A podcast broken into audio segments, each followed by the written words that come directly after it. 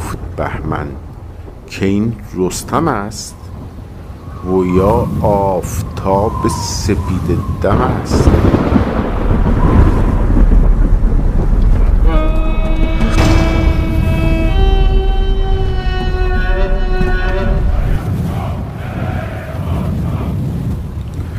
رادیو زال پنجره ای به جهان شاهنامه.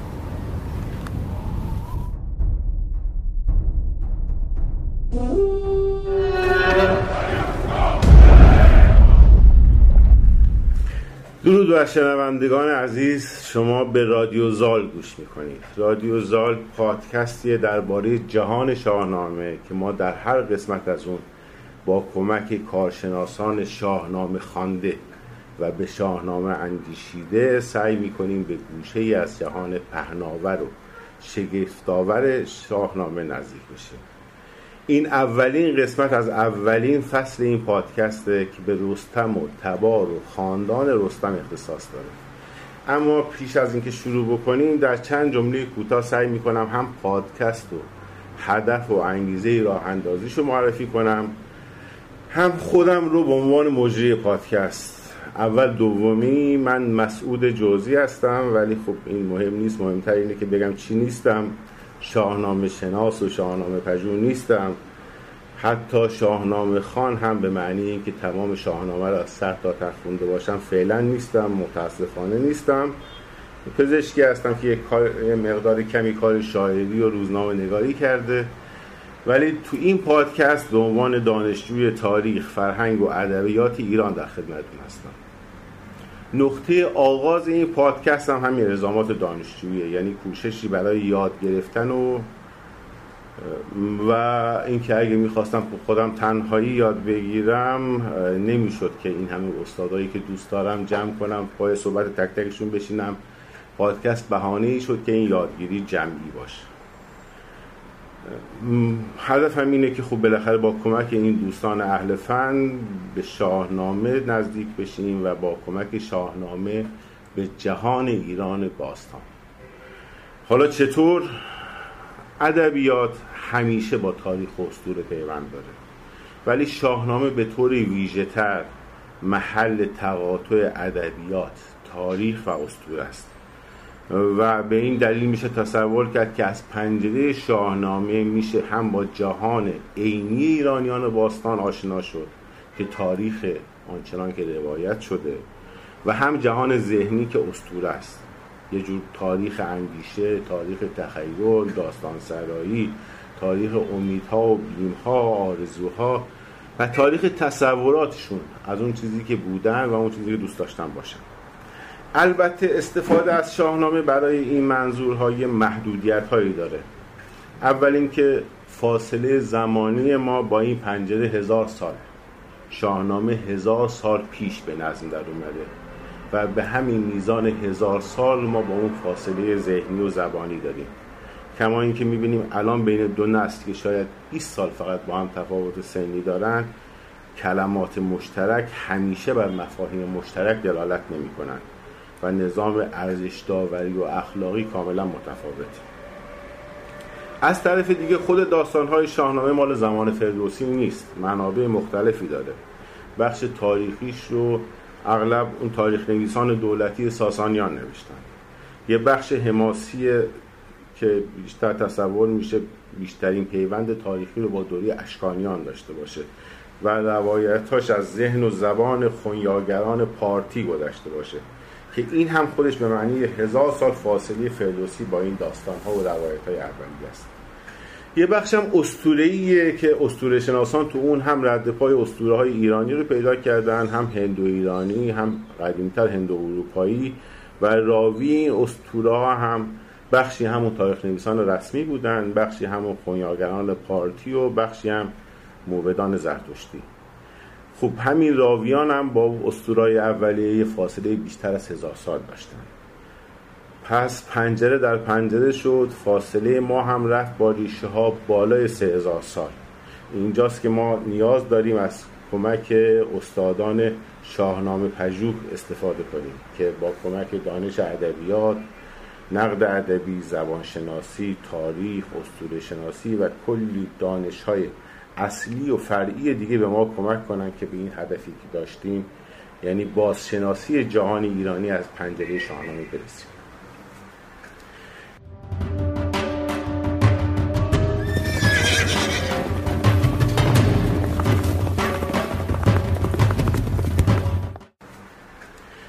اولین مهمان ما که زحمت فصل نخست رو قبول کردند یعنی فصل رستم در شاهنامه رو خانم دکتر معصومه قیوری هستند از استادان جوان و دانشمند ادبیات دانشگاه گیلان که پژوهش‌ها و تعلیفاتی هم در حوزه شاهنامه و هم حوزه تاریخ دارند. از جمله دو سه تاشه که من نام ببرم. یکیش تحلیل مقایسه‌ای روایت های رستم و گشتاس در شاهنامه فردوسیه که با همکاری دکتر یوسف پور انجام دادند مقاله کنش تاریخی و کنش داستانیه که باز هم درباره شاهنامه است بررسی ویژگی های کنش در بخش تاریخی شاهنامه فردوسی با همکاری دکتر یوسف پور و دکتر نیکویی.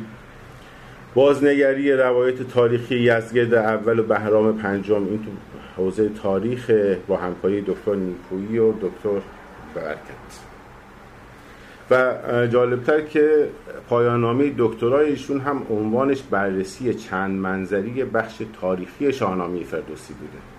خانم دکتر سلام عرض می کنم خوشحالم که با این داستان جالب در خدمتتون هستیم. اون مقدمه غیر کارشناسی منو کلا نشنیده بگیرین.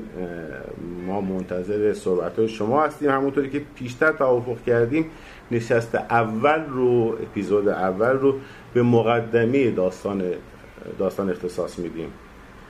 من به عنوان پرسش اول خواهش می‌کنم بفرمایید از اول از ربط شاهنامه و تاریخ بفرمایید. به عبارت دیگر این داستان های شاهنامه چقدر ریشه در واقعیت داره؟ آیا شاهنامه رو میشه به عنوان یک متن تاریخی خوند یا خیر؟ به نام خداوند جان و خیرت سلام خدمت شما و همراهان در واقع رادیو سال. خوشحال هستم که در خدمت شما بزرگان و عزیزان هستم. و اینکه مروری با هم خواهم داشت در عرصه فرهنگ و تاریخ ایران با دنیای زیبای شاهنامه. سوالی که مطرح کردید یه جور سوال کلی هستش. اینکه آیا می توانیم در واقع شاهنامه رو تاریخ دونست و یا اینکه در تاریخ هست یا خیر؟ ببینید شاهنامه یک اثر در واقع چند منظری و چند منظوری و چند جانبه هستش. اگر بخوایم اختصاصا بگیم که کتابی تاریخی خود فردوسی منکر این قضیه میشه. یعنی شما در هیچ جا نمی‌بینید که اصرار داشته باشه این تاریخ است. و دغدغه فردوسی همین هستش که اگر چه تاریخ نیست اما تو این را دروغ و فسانه مدان. به این ظرفیت هم اشاره می‌کنه. پس حواسش هست که چیزی تحت عنوان فسانه فسون و فسانه هم در فضای در واقع بحث و گفتارهاش هست. اینکه ما تلقی تاریخی داشته باشیم از شاهنامه یا بتوانیم متنی رو به خانش تاریخی بگیریم با اینکه اون متن صرفا به عنوان تاریخ نگاشه شده باشه متفاوت هست بنابراین می‌توان به پاسخ در در پاسخ سوال شما دو جواب داد. بله خیر. آیا شاهنامه تاریخی است؟ می‌توانیم بگیم بله. به یک اعتبار آیا شاهنامه تاریخی است؟ خیر. به یک اعتبار دیگه می‌توانیم بگیم خیر.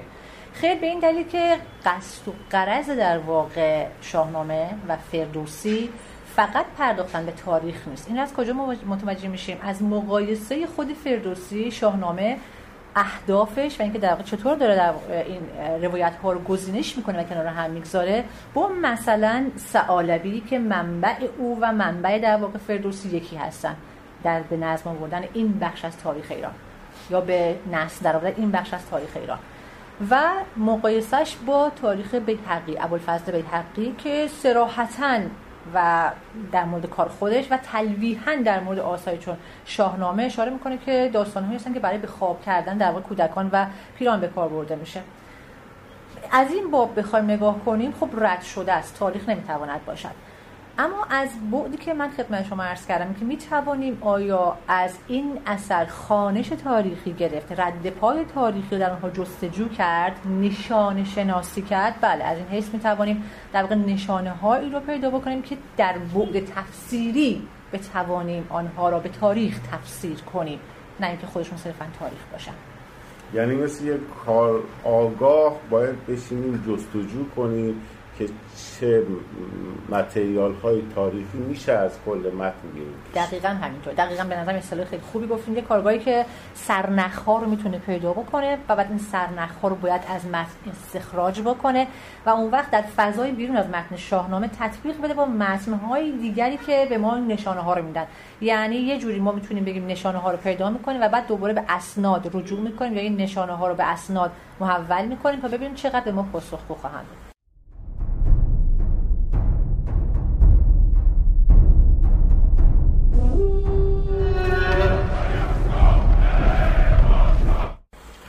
بله. خوب حالا برای اینکه خوب اولی به مفاهیم مشترک برسیم ما از استوره در شاهنامه حرف می‌زنیم. ولی می‌خوام دقیقا بگیم که منظورمون از استوره چیه؟ کدوم استوره ها؟ این استوره ها از کدوم سرچشمه ها اومدن؟ چطور با این بخش هایی که شما میفرمایید که یه لنگه های تاریخی توش هست پیوند خوردن چطور با بخش, بخش داستانیش نشستن؟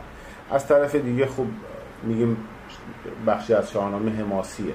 حماسه رو تعریف بکنیم. می‌خوام یه خورده تو قسمت اول این مفاهیم باز بشه که بعد وقتی ارجام میدیم به اینا به اونا واسه شنونده کاملا قابل درک باشه که از چی حرف می‌زنیم. بسیار. این در واقع سوال شما ناظر فکر می‌کنم به این زمینه هستش که معمولا درباره شاهنامه تقسیم بندی موضوع یا محتوای شاهنامه اون توی سه قسمت تقسیم کردن که اولین بار یوگنی برتلس این کار کرده و بعد هم صفا تکرار کرده و بقیه هم دارن همین میگیم که شاهنامه رو می‌توان به سه بخش تقسیم کرد اسطوره‌ای، پهلوانی، حماسی و تاریخی که ترتیبش هم به همین گونه هستش. اینکه این تقسیم بندی از کجا آمده و چگونه آمده خب یه بحث جداگانه است. اما ببینید همین که ما با اسطوره شروع می‌کنیم و به تاریخ ختم می‌کنیم نشون میده که ما ذهنمون درگیر تعریفی هستش از مفهوم پیشرفته در تاریخ. ما فکر می‌کنیم پیشرفت در تاریخ به معنای وضوح هست یعنی از ابهام از تاریکی به سمت روشنی و وضوح بیایم. اگر به این تعریف به همین بخش از تعریف بخوایم بسنده بشیم من بخش های دیگر کار ندارم و می‌خوام یک در واقع نگاه ساده انگارانه و نوعی تقلیل نگرانه داشته باشم. چون خیلی سخت است بیام همه مفاهیم رو بگم و زمان هم زیاد می‌بره. اما در یک نگاه خیلی ساده نگاه, نگاه بکنیم به قضیه ما از یک بخش در واقع تاریک و خیلی رو... ناروشن در واقع بخشی از یادمان های ما خاطرات ما تاریخ ما شروع می‌کنیم تا به جایی که به وضوح می‌رسیم.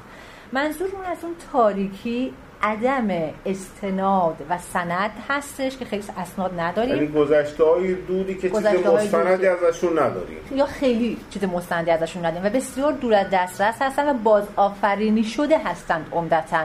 نه اینکه عین همان باشن نه. ببین گاهی اوقات من یه خاطره رو خیلی از بچگی می‌خوام به یاد بیارم. می‌دونید که بعضی خاطره طوری هست گاهی اوقات دیگران می‌توانند خاطره رو در ذهن ما بکارند در حالی که اصلا من در اون خاطره نبودم و دخیل نیستم و ذهن باور می‌کند. بله. اصول چه این وضعیتی دارد؟ اینکه از کجا آمده است؟ دقیقا شما نمی‌تونید انگوش بزنید و نقطه آغازین پیدا بکنید. اینکه از کدام قوم سرچشمه گرفته است؟ نمی‌تونید براش دقیقا انگوش بزنید نقطه آغازین بزنید برای خود اسطوره که مفهوم فازیست ولی منتصب می‌کنن بعضی اسطوره ها رو به جاهای خاصی بسامد و برجستگی و اینکه دقیقا اولین بار کجا ثبت شده یا از کجا شنده شده. ببین باز هم اونجا وقتی می‌خوایم در اولینش صحبت بکنیم. تو رگه های تاریخ میگردیم. میگیم اولین باری که مثلا این اسطوره فرزند دیده شده توی فلان اقوام هست. ببین اینجا دیگه می‌شود تاریخ. در صورتی که ممکنه تو بومیان استرالیا هم بوده باشه. اصلا خیلی جاهای دیگه فرقی نمی‌کنه. و اینکه درباره نهاد اسطوره و ذات اسطوره بحث می‌کنن به همین دلیل است. به دلیل همین ابهامش هست. اینکه در واقع در این اینکه مبهم هست ولی منعطف هم هستش. و متعلق به در واقع خاصی شخص خاصی جغرافیای خاصی فرهنگ خاصی قوم خاصی هم نمی‌تونه باشه. می‌تونه شناور باشه شما در نظر بگیرید مثل یک متریال یک ماده که در واقع انعطاف پذیر ژلگون هستش. همه جانبه و همه شکل پذیر هست شاید بتونیم ازش به عنوان هیولا در فلسفه یاد بکنیم. وقتی در فلسفه درباره هیولا صحبت می‌کنیم ماده در واقع صحبت می‌کنیم چه این ویژگی داره. یک انعطاف پذیری خارق العاده که شما دقیقا نمی‌تونید بگید این ماده محض است یا چیزی بین ماده و غیر ماده هستش. درباره اسطوره هم همینطور هستش. وقتی در اسطوره صحبت می‌کنیم شما نمی‌تونید بگید تاریخ نیست و نمی‌تونید بگید تاریخ هست. کما که در یک تعریف ساده از اسطوره گفتن که اسطوره خواب تاریخ است و تاریخ بیداری در واقع اسطوره است. این اسطوره وقتی که بیدار میشه به تاریخ تبدیل میشه. منظور از این خواب و بیداری اگر بخوایم دقیق تر بگیم بحث آگاه و ناآگاه هست. بحث در واقع ذهن آگاه جمعی و ذهن ناخودآگاه جمعی که در حالا روانشناسی جونگ بیشتر روی این قضیه جمعی بله. بودن ناخودآگاه بحث میشه. اما صرف نظر از این آنچه که از این تعریف می‌خوام در بیارم این هستش که اصلا اختصاصا مال یک نفر نیست مال یک شخص نیست. ما با یک فرایند و یک فضای اجتماعی و جمعی مواجه هستیم در جهان اسطوره. و یک نکته بسیار مهمی در اسطوره وجود داره. من همیشه در تعریف اسطوره سر کلاس ها به بچه ها اینو میگم. میگم اسطوره رو میشه در دو در واقع پرسش مطرح کرد. کمون که علم شما دقیقا در همین دو پرسش می‌توانید ببینید. فلسفه رو دقیقا تو همین دو تا پرسش می‌توانید ببینید. دین رو در همین دو پرسش می‌توانید ببینید. تفاوت اینها با هم چیه؟ یعنی اسطوره تاریخ دین فلسفه علم در چیه؟ در نحوه پاسخ گفتن به این پرسش ها هستش. نه اینکه خود همین پرسش رو تغییر بکنه. خیلی پرسش ها سر جاش هست و نحوه پاسخ گفتن به پرسش ها اون متریال ما رو مشخص می‌کنه. من به بچه ها همیشه میگم که در واقع اسطوره پاسخ ذهن ابتدایی بشر به دو سوال هست. چیستی هستی و چگونه بودن در هستی.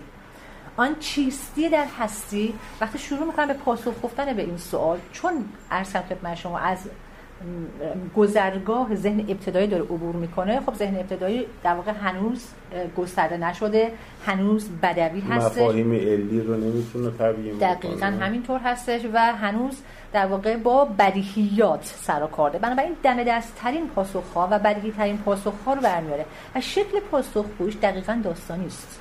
دقیقا داستانی است. تعارفی هم نداریم و دقیقا شکل قصه به شکل داستان. طوری که انگار برای بچه توضیح دقیقا همینطور. دقیقا همین فطرت داره ذهن ابتدایی. حالا ما نمی‌خوایم این دقیقا بگیم ابتدایی به معنای پس زدن چون انسان مدرن همچنان با ذهن ابتدایی داره زندگی می‌کنه. لازمه ما و جزء لاینفک وجود ما هستش. کنار زده نشده البته در لایه های پنهانتری نهاده شده. درسته مثل این که شما الان اسباب بازی های دوران کودکیتون ببرید بزنید تو گنجه کمد از دستشون ندادید. یا اگر اونها رو گم کرده باشید فراموششون نمی‌کنید. مثلا در بچگی من چنین چیزی داشتم. ذهن ابتدایی دقیقاً چنین کار کرده و هر وقت بخوایم بهش رجوع بکنیم دوباره قابل برگشت هستش. مثلا در جوامع ما که اسطوره زده هستیم همچنان در واقع اون روی کرده ذهن ابتدایی بیشتر هست. خب پس در پاسخ به سوال اول که جهان چیست؟ استثرایی می‌کنن. خب آیا دین در پاسخگویی به این سوال بر نمیاد؟ چرا؟ عرفان بر نمیاد؟ چرا؟ فلسفه درگیرش نیست؟ چرا؟ علم درگیرش نیست؟ چرا؟ و نحوه پاسخ گفتن هر کدام متفاوت است. مثلا علم سعی می‌کنه که با ذهن پیشرفت کرده در تاریخ. ذهن پیشرفته نه ها. ذهنی که در تاریخ جلو آمده است یعنی تجربه اندوخته است. با این ذهن که مهارت های بسیار متفاوتی رو کسب کرده بتونه در واقع پاسخگو باشه. البته می‌دونید که این ذهنی که ما داریم دربارش صحبت می‌کنیم برمیگرده مثلا به قرن 18 19 20 دیگه به این قرن ها برمیگرده و خیلی ابتدایی نیستش. علاوه تاریخی عقب نیستش. فلسفه های درگیر این سوال نیستش. چرا از زمانی که ما در واقع اسناد داریم داریم جمع می‌کنیم و مکتوبات درباره فلسفه داریم درگیر همین سوال است. چیست؟ این جهان پیرامون این هستی چیست؟ اما سوال دوم که خیلی سوال مهم و گرهگاهی هست آن چیزی است که ما تحت عنوان اسطوره آینی از او یاد می‌کنیم. یعنی نحوه بود و باش ما در جهان رو باید تبیین بکنه خب حالا چگونه بودن در هستی؟ یعنی وظیفه من من شناختم هستیم چیه؟ انسان. اسم خودم انسانه. حالا وظیفه من در قبال این هستی چیست؟ که در اینجا در واقع در روی کردهایی که پاسخ میدن عمدتا کنشی هستند. پاسخ ها کنشی هستند. باید این گونه بود یعنی همین گونه باید انجام بدیم عمل بکنیم. و اینجا در واقع آین مناسک ابتدایی شکل می‌گیرن و بعدها می‌دونیم که شکل های در واقع پیشرفته تر و جلو رفته تر اون می‌شود حالا ادیان و غیر و و من دو جوهره اساسی در خود اسطوره وجود داره. اسطوره به این دو سوال دغدغه مند جواب میده. چیم یا چی هستیم هستی؟ و, چ... و چی کار باید بکنم؟ وظیفم چیه؟ یا مسئولیتم چه چیزی هست؟ اگه به این دید بخوایم نگاه بکنیم خب سر و سر شاهنامه اسطوره است. شما حتی بخش تاریخش هم بخوایم بخونید دقیقا با کارکردهای ای دارن عمل می‌کنن وضعیت های تاریخ امروز هم ما همین گونه هستیم. این ذهن ای از جامعه ایرانی هنوز ورود نشده. همین الان داریم مدام اسطوره سازی می‌کنیم. دقیقا همینطوره آیا این درست هست یا خیر؟ که خود من موافق هستم که باید فاصله بگیریم درست نیست. این جوابی است که دیگه می‌توانیم از منظرهای مختلف روانشناسی جامعه جامعه شناسی حالا جامعه پژوهی یا اجتماعی یا علوم اجتماعی می‌تونیم به این پاسخ بدیم. که به نظر می‌رسی بدم نباشه که یه چنین بحث هم داشته باشیم. ضرورت داره واقعا جامعه این اندازه اصول پرور و اصول خواه باشه.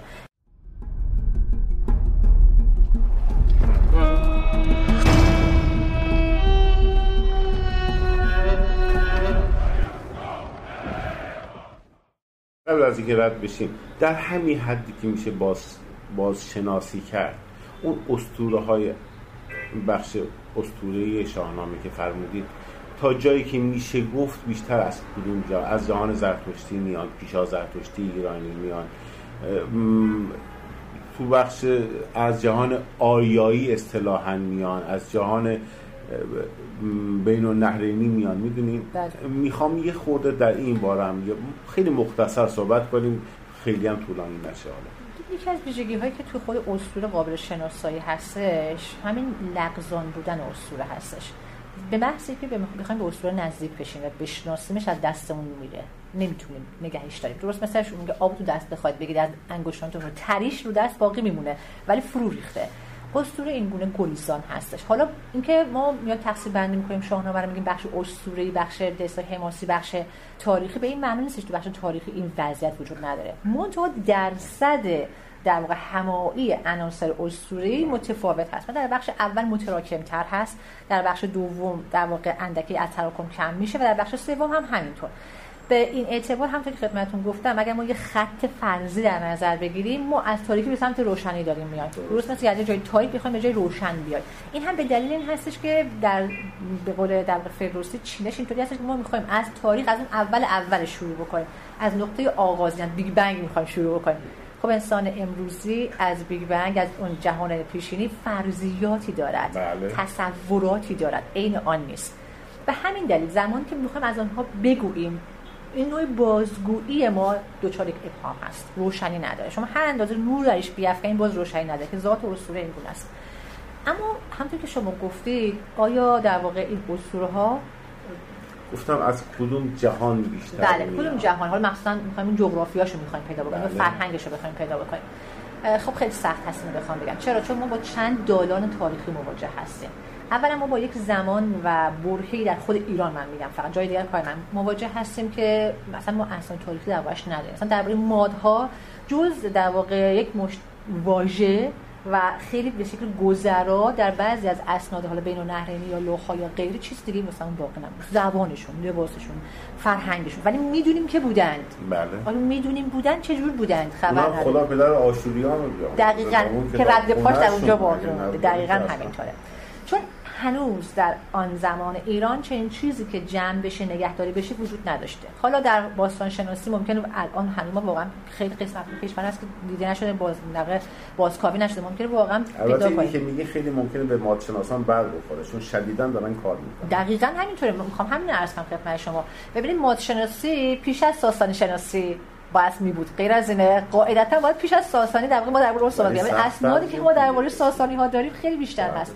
یا مثلا درباره حالا اشکانی ها که باز بود نیستن باز بهتره و درباره هخامنشی ها باز به مراتب خیلی بهتر هست. اما به این اعتبار به این نسبت بخوایم نگاه کنیم مادها محو شدگان تقریبا تاریخ هستن و به سختی می‌توان درباره آن تحقیق کرد. و اتفاقا خیلی ارزشمنده اون کسی که در این قضیه کار می‌کنن. بسیار سخت هست این کار.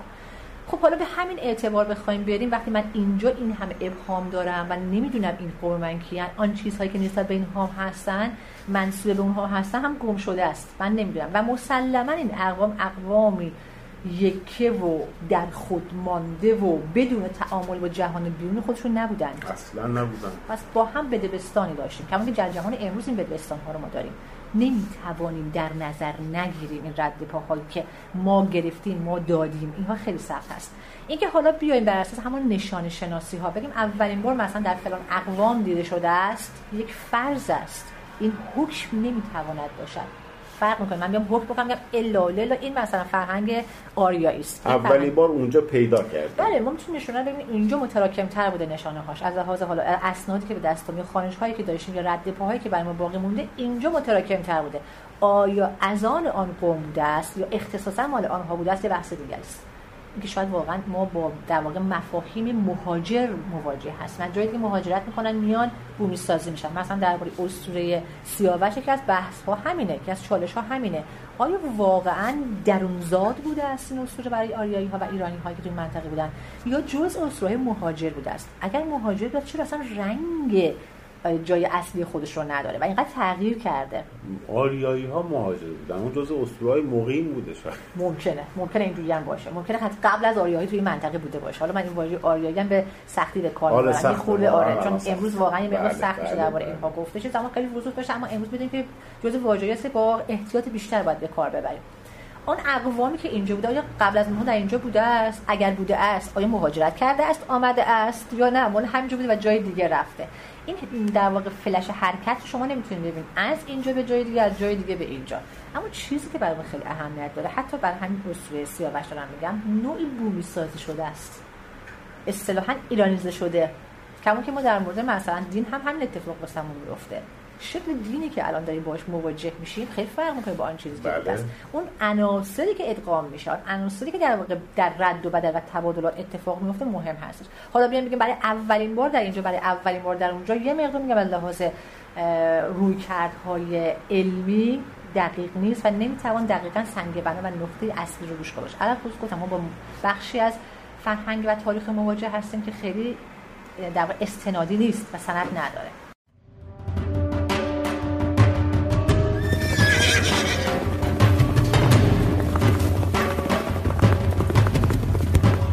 یه تعریفی هم از حماسه هم بکنیم.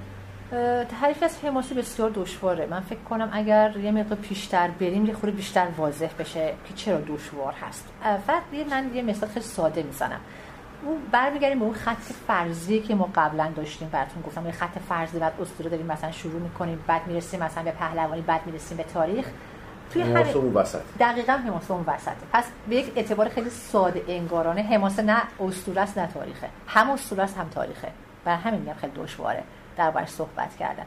چطور میشه که حماسه به وجود میاد؟ اول این واژه که ایرانی نیستش. می‌دونید در شاهنامه تماما پهلوانی گفته میشه. بله. وقتی میگیم پهلوانی اون وقت یه تعریف باید از پهلوان و قهرمان ارائه کنیم که من توی تعریف اسطوره اگر خاطرتون باشه اصلا درباره پهلوان نگفتم. چیزی گفتم. تحت عنوان چیستی و آینی. و خب همه سوال میگه ما اسطوره تحت عنوان اسطوره قهرمانی داریم. اینا چرا جایی گفته نشده. اسطوره قهرمانی به نظر من بسیار متأخرتر از دو اسطوره قبلی هستش. یعنی زمانی که دغدغه انسان در پاسخ به این دو سوال در واقع فرو خفته میشه دغدغش کم میشه تازه اسطوره قهرمانی داره شکل می‌گیره و قهرمان آنی است که در پس این پرسش ها برمیاد. وقتی نزاها شروع میشه دیگه وقتی نه الزاما جنگاورانه آقای دکتر. استقرارهایی صورت می‌گیره چون یه خودم میشه تصور کرد که اون اوایل که همه چی در شکار و گردآوری و ایناست و همه چی هنوز اون مالکیت شکل نگرفته کشاورزی قشنگ مستقر نشده ما نیاز به پهلوان هم نداریم. شاید اشتباه می‌کنم. نه نه اشتباه نمی‌کنید. البته این تعریفی از قهرمان هست. کاملا درسته.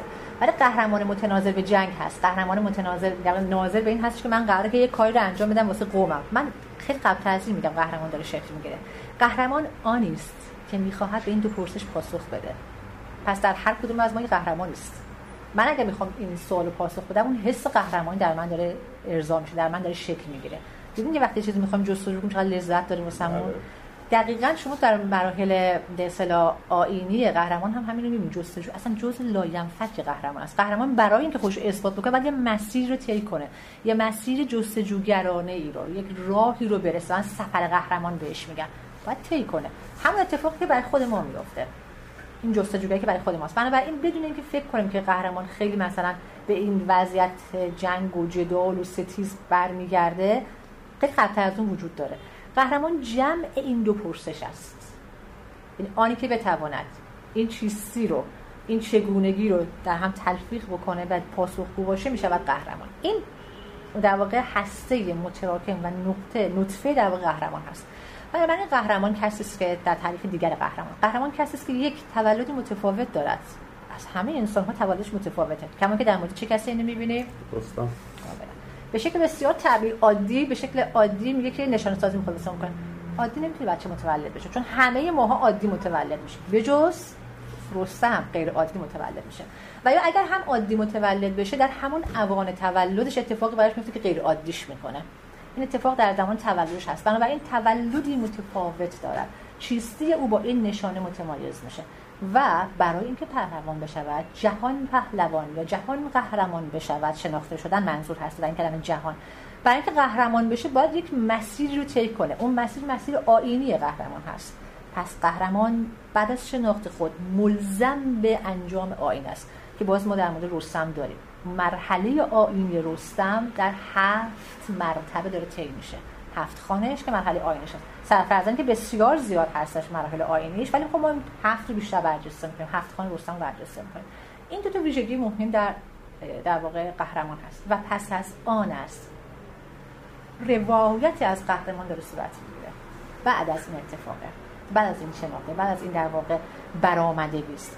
روایتی از قهرمان می شود هموسه قهرمان در کجا ایستاده است؟ همطور که شما گفتید قبیله دارد قومی دارد دغدغه هایی دارد.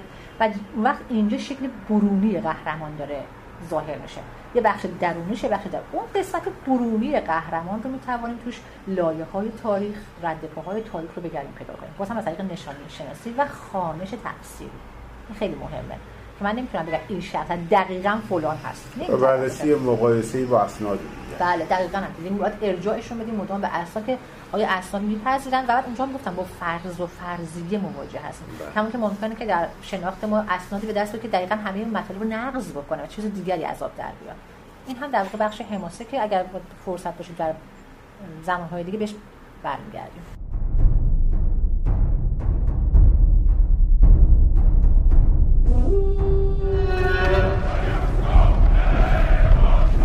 خب حالا در فصل اولمون درباره شخصیت رستمه درباره. رستم از بیش از 100 سال پیش یه برابرهای تاریخی براش تصور کردن توی شاهنامه شناسان با قهرمانان سکایی با خاندان سورن و با گندفر که حکومت مستقلی از اشکانیان داشت در زمان خودش بله.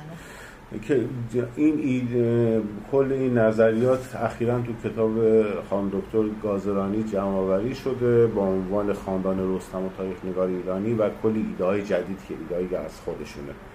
از طرفی بعضی ها از همون موقع اینا مطرح شده مخالفت کردن. آقای دکتر مهداد بهار اصلا کلا رد می‌کنه میگه این اسطوره است و رد پاش تو اسطوره های هندی پیدا کرده. از طرفی مثلا دکتر سرکاراتی هم اون شدیدن رد می‌کنه که اصلا به هیچ وجه نگه مقاله رو خوندم بله. کاملا رد کرده.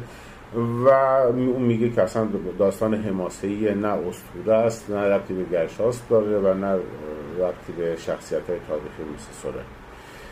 حالا البته من می‌دونم تو اپیزودهای بعدی باید مفصلتر به این بپردازیم.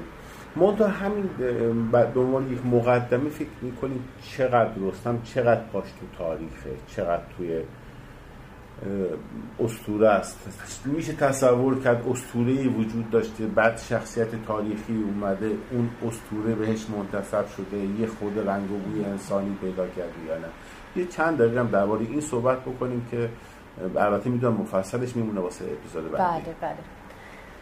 خب خیلی جالب و چالش برانگیزه این سوال که من رستم رو تاریخی بدونم. یه شخص تاریخی هستش و بعد اون عواملی که در واقع تاریخ رو تحریف می‌کنه برش تحمیل شده. این در واقع دیدگاهی هستش که دکتر رحیم شایگان توی کتاب حماسه در تاریخ داره بهش نگاه می‌کنه. مثلا وقتی که بازخانی می‌کنه در واقع ماجرای بردیا رو میگه خیلی تاثیر گذاشته اسطوره روی این نوع نگارش از تاریخ. ما میگیم خب این کتیبه کتیبه تاریخی است. سند است برای ما. استناد می‌کنیم که چه چیزی است. صرف نظر از اینکه اصلا واقعیت داره یا نه. ببینید من می‌تونم بگم که الان که با شما دارم صحبت می‌کنم فضای اتاق دارم می‌بینم و می‌تونم بگم اینا همه اینجا هستن. درسته؟ منتها آن چیزی که گزارش دارم می‌کنم تک تک اینها رو که نمی‌تونم بگم. یه بخشی رو می‌تونم بگم. درسته. و ممکنه چیزی که از ذهنم مثلا درباره این گل داره مثلا ارائه میشه برای خواننده چیز دیگه ای در من دارم چیز عین می‌بینم و در گفتارم خواننده با مستاق من مواجه نیست. با معنا مواجه میشه. در تاریخ هم همینطوره. حالا اینکه این تاریخ شخصت بوده نبوده پشتش چه چیزی هست باش کار اون تو اینکه یه الگوی اسطوره ای داریم که تاثیر می‌ذاره رو تاریخ و تاریخ رو از جا به در می‌کنه از جا میندازتش اصطلاحا یا تحریفش می‌کنه این مهمه. آیا در مورد رستم این گونه هست؟ بله می‌تواند این گونه باشد. شکی هم درش نیست. مگر غیر از این است که خود من به شخصی که در با شما دارم صحبت می‌کنم شخصی هستم که اگر یک داستان یک قصه دربارم شنیده باشم که واقعیت نداشته باشه درباره خودم آن را می‌تونم به در خودم باور بکنم دیگه درسته؟ می‌تونم بگم خب حتما اینجوری هست و من می‌تونم این گونه باشم. درسته؟ یعنی القایی که روانشناسی به هم دیگه می‌کنیم میگیم که قبول کن شخص موفقی هستی حتما با موفق خواهی بود. این که قبول کن شخص موفقی هستی شخص موفق یک الگوی اسطوره است. یک الگوست که داره به من تلقین می‌کنه که من بتونم رفتار عینی و واقعی خودم رو دگرگون بکنم و بشم آن چیزی که ایدئال هست. این اتفاق در تاریخ میفته تعارفی هم با هم دیگه نداریم. اما یه بحث دیگه هم وجود داره. اونایی که میگن اصلا تاریخ نیست. اساسا اسطوره بوده است. حق با اونها هم هست. شما اگر به تعریفی که فردوسی است رستم در شاهنامه فقط رستم میگن جای دیگه بحث نمی‌کنم از رستم در شاهنامه ارائه می‌کنه رو ببینید. علل خصوصا مقدمه های داستان های معروفش. خصوصیات فیزیکیش. دقیقا همینطور. شما دارید نگاه می‌کنید اصلا نمی‌تونه برگرفته از یک شخصیت واقعی باشه. کما که می‌تونیم داریم این کار نمی‌کنیم. ما الان شخصیت هایی که قول پیکرن خیلی متفاوت هستن نه هفتاد گز حالا اقراق فرق می‌کنه در جهان اقراق فرق می‌کنه. ما بعد بحث بکنیم شاید در اقراق هم. یه بحث ما این هست که ما با یک شخص مواجه هستیم که خب خیلی تنومنده خیلی و تو نامش هم مت... هستش. نامش داره میگه من نامی هستم که صفتم. نام صفت اصطلاح هم من صفت هستم. پس می‌تواند هر آن کس که از لحاظ واقعی در جهان عینی این صفت رو داشته باشه در من بگنجه. یه بحث اینه که من می‌تونم مثل مغناطیسی مثل آهنگربای جذب بکنم شخصا در خودم. برای همین یه وقت میگیم سورنه یه وقت میگیم گندفار هستش یه وقت میگیم فلان هست یه وقت میگیم بهمان هست. هر کسی که این تمامندی یا این در کاریزما این کاریزمای بدنی داره ولی اون یه وقت کاریزمای بدنی نیستش. متوجه این چی میگم؟ این رو داشته باشه می‌تونه در رستم بگنجه. اما یه بحث بحث خیلی مهمی که مطرح می‌کنن امثال دکتر بهار و حالا بقیه جله دوستخواه خود و غیره صحبت می‌کنن. بحث اینه که ما چیزایی داشتیم قبل از رستم که تاثیرگذار بوده.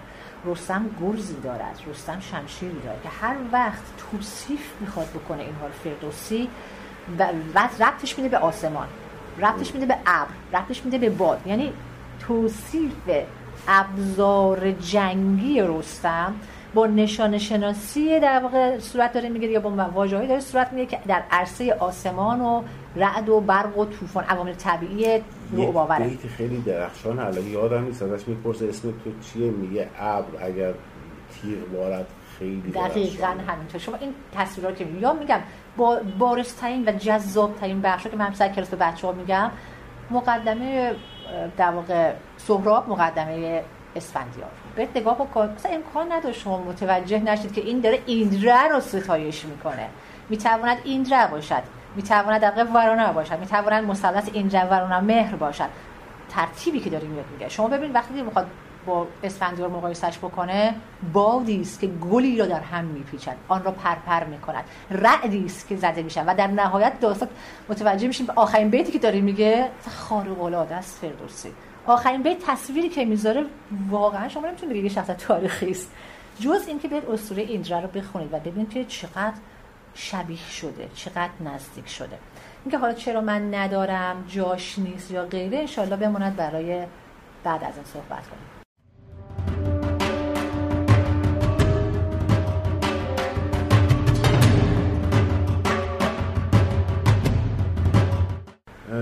خب حالا آخر این اپیزود شو بفرمایید واسه اینکه این قسمت چون مقدمه بود احتمالا واسه بسیاری از شنونده های ما اون جذابیت لازم که دنبال داستان بودن نداشت.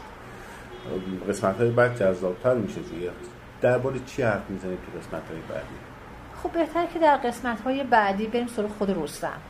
بریم که ببینیم اولا این بحث هایی که درباره تاریخی رستم کردن چقدر می‌تونه روش مانوف بدیم خود شاهنامه منظورمه. چون ببینید خانم گازرانی کاری که انجام داد رو شاهنامه متمرکز نیست. ایشون روی بله. به اصطلاح روایت به سیستان کار کردن و پیش از خانم گازرانی هم انجام شده این کار. ایشون حالا اومدن روایت ها رو خلاصه سازی کردن و اومدن گفتن. اما کسانی که در واقع خودشون آثار رو خوندن به این بحث ها رسیدن که چرا این در شاهنامه نیست چرا اینجا اینجوری چرا جوری نه همه رسید ایشون جمع خیلی خوب یه کلکسیون خوبی تونستن انجام بدن. اما قبل از ایشون کورت هانزن در واقع این کار کرده. کورت هانزن توی در واقع شاهنامه ساختار و قالب این دو تا جریان متفاوت روایی که گره می‌خورن با هم در فضای شاهنامه رو بحث کرده. و خیلی جالبه که گرهگاه اصلی رو داستان رستم اسفندیار میگه. اینجا بله. دقیقا مثل برخورد دو جریانه. و دو جریان روایی متفاوته بله. جریانی که بهش میگن در واقع روایت های سیستانی و روایت هایی که بهش معروف به روایت های ایرانی یا روایت های دولت شاهی.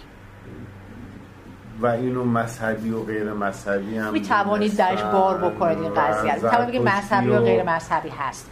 می توانید بگید در واقع و جالبه که در مقابل روایت زرتشتی و ایرانی بیشتر روایت ملی رو روایت میگن که از سیستان اومده که اصلش اصلا اصل ایرانی اولیه نبودن دیگه. بله. ولی ملیتر شده. اینکه سپاه ها ایرانی نبودن نه بودند و آره. بودند ولی خب در مقابل پادشاهی ایران بله فقط قدرت سیاسی ایران سیاسی رو در دست نداشتن. یعنی بهتره که اینجوری بگیم.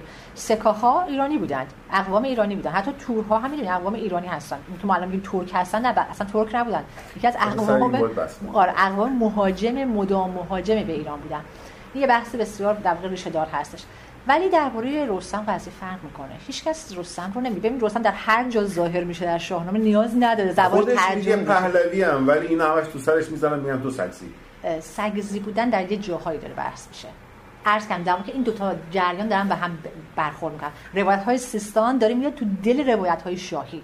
اینجاست که باید از آن بحث سیانت از اون هویت سیانت بکنه. پس سگزی گفتن به رستم نوعی سیانت از رستم است نه توهین به رستم. یا در واقع وقتی که رستم توهین میشه به خاطر که اینو داریم ما از زبان اسفندیار می‌بینیم. من نه فراتر از این دارم میگم. می‌خوام نشان شناسی بکنیم. نوعی بازپسگیری هویت است. بر همینه که رستم ترجیح میده هویتش رو نبازه نمی‌خواد این هویت باخته بشه. میگه آقا می‌تونی خیلی راحت کناری گیری بکنی زال بهش میگه با کناری گیری کن اصلا نیاز نیست به جنگ. باش برو دیگه مسئله نیستش. اصلا برو فرار کن. واقعا می‌تونه این کارو بکنه. چرا نکنه؟ می‌تونه این کار بکنه. اما چیزی که اهمیت داره و بعد هم بلافاصله هوشمندانه فردوسی داستان بعدی رو که می‌ذاره فرود در واقع رستم و سقوط رستم هست. چون پیش بینی شده بوده تو به مرگ بدی می‌بینی. و ناجوان مردانه در جنگ هم کشته نمیشه. افتخارآمیز است در جنگ کشته بشه کسی. ولی در جنگ کشته نمیشه. برای غلبه نمی‌کنن. خیلی بد بشه البته همه پیروزی هاشم جوان مردانه نبود.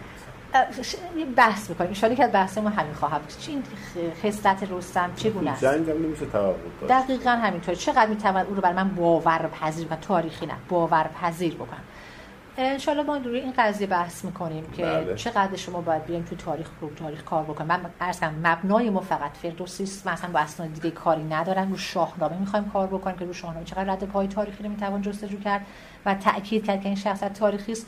یه بحث دیگه ما در مورد خاندان رستم ان خواهد بودش که این در بیاد که از کجا در اومده ریشه هاش کجا هست و چه اتفاقی داره میفته و چرا پس از رستم از بقیه در شاهنامه خبری نیست که خانم گازران تا اشاره کردن. اینجا ما یه جور دیگه روی متمرکز روی شاهنامه بحث می‌کنیم و یکی از بحث های دیگه که خواهیم انجام داد با هم شناسی بعضی از این نام ها هست شما کمک می‌کنه بعضی از گره ها رو باز کنیم و بعد اقراقایی که در مورد شخصیت رستم داره مثلا میشه 600 سال عمر داره نمی‌دونم این گونه هستش این رفته و اون جنگ هایی که انجام داده. یه مرور خیلی در واقع کوتاهی هم روی دو از داستان ها داشته باشیم شاید حالا برای بعد هفته آینده ان یا جلسه بعد ما به بعدی ما بحث رو بذاریم روی خلاصه از داستان که جذاب باشه واسه بله با داستان شروع بکنیم. متشکرم از شما. من فقط قبل از اینکه خداحافظی بکنم با شنوندگان عذرخواهی بکنم. اولا که باید تحمل بکنم این اولین تجربه پادکست سازی منه. حالا انتظارا بالا نره هر اولش نگفتم که کسی قطع نکنه. بعد اینکه خواهش جلوتر بدیم بهتر میشه.